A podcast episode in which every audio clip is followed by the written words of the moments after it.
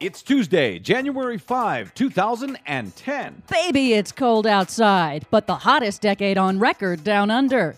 Water shortage in Mexico, contamination in China. Plus, a new tax on an old bag. All of that and more straight ahead. I'm Brad Friedman of BradBlog.com. And I'm Desi Doyen. Stand by for six minutes of green news, politics, analysis, and snarky comment. Even Al Gore says that new economies will emerge to fix this problem. So we should just crank up the air conditioning and wait for that to happen. The plan is sound, Stephen. This is your Green News Report.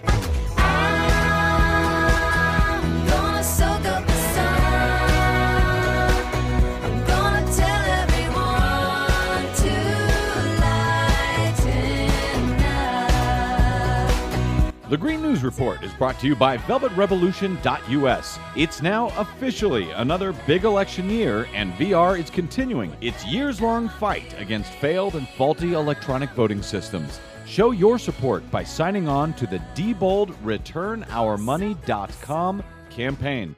It's free and your voice makes a difference. Sign up at DieboldReturnOurMoney.com today to continue the fight for free, fair, accurate, and transparent elections in 2010.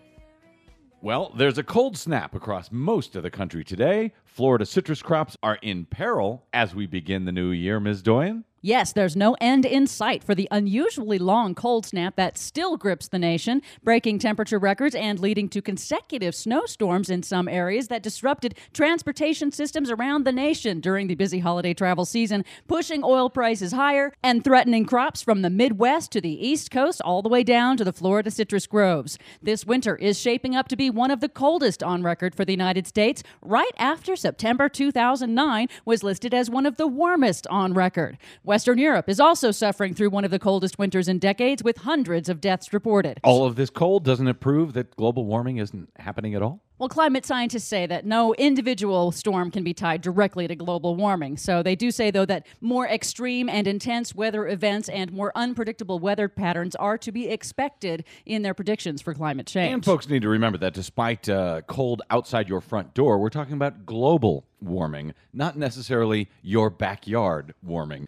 Even with the U.S. having had a colder than normal year last year, globally, it was the hottest decade on record. Yes, just weeks ago, the World Meteorological Association concluded that the last decade was the hottest on record for global average temperatures.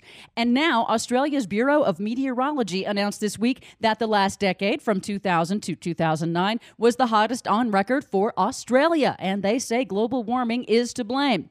The Bureau also says that 2010 is poised to become the hottest year on record down under, and they're warning of yet another record summer bushfire season.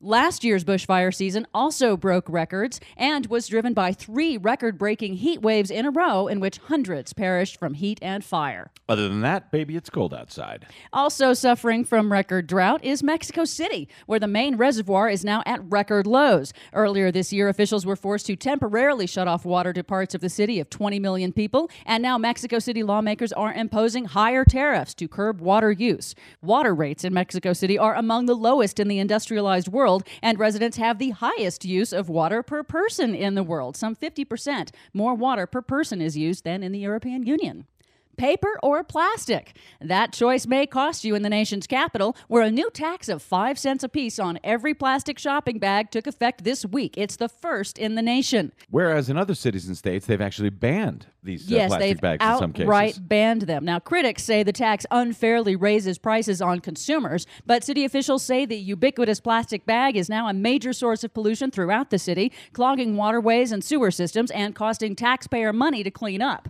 The revenue from the tax will go to offset those costs of cleanup. The city has distributed over 100,000 reusable shopping bags to low income residents. I'm sure the uproar from Big Bag is deafening. Well, guess what? The American Chemistry Council, which lobbies for plastic bag manufacturers, Of criticized the measure. yeah, yeah. they say the plastic bags are reusable and recyclable, but of course that doesn't address the pollution problem because cities, not manufacturers, are responsible for disposal of the manufacturer's products.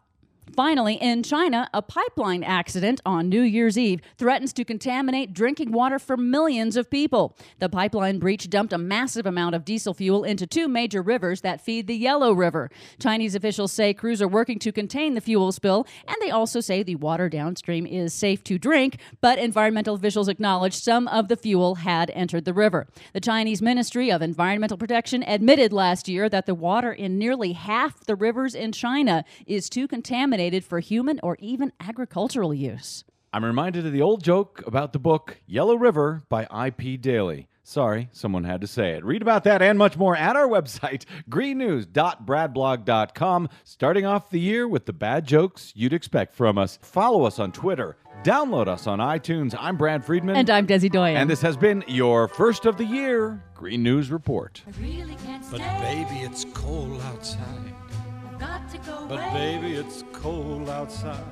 This evening has been, been hoping that you drop so in. Nice. I'll hold your hands, they're just like My ice. Beautiful, what's your